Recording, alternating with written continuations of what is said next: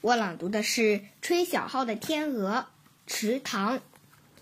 推荐理由是，这一段把冬天那个结冰的池塘上面覆盖着的白雪比作了白毯子，写得很精彩，而且把冰融化后新的气息写得很详细。接下来是我分享的片段。萨姆在那个春天早晨发现的池塘是人迹罕至的，整个冬天雪覆盖着冰，池塘在它这白毯子下面冰冷的躺着，静止不动，大多数时间一点声音也听不见。青蛙沉睡着，金花鼠沉睡着，偶尔有一只蓝木尖鸟叫两声。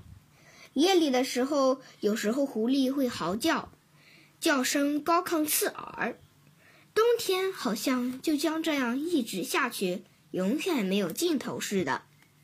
可是到了一天，森林和这池塘起了变化，温暖的风，轻快柔和，在树木间吹拂，夜间变软了的冰开始融化，一道一道的水出现了。生活在池塘和森林里的所有动物。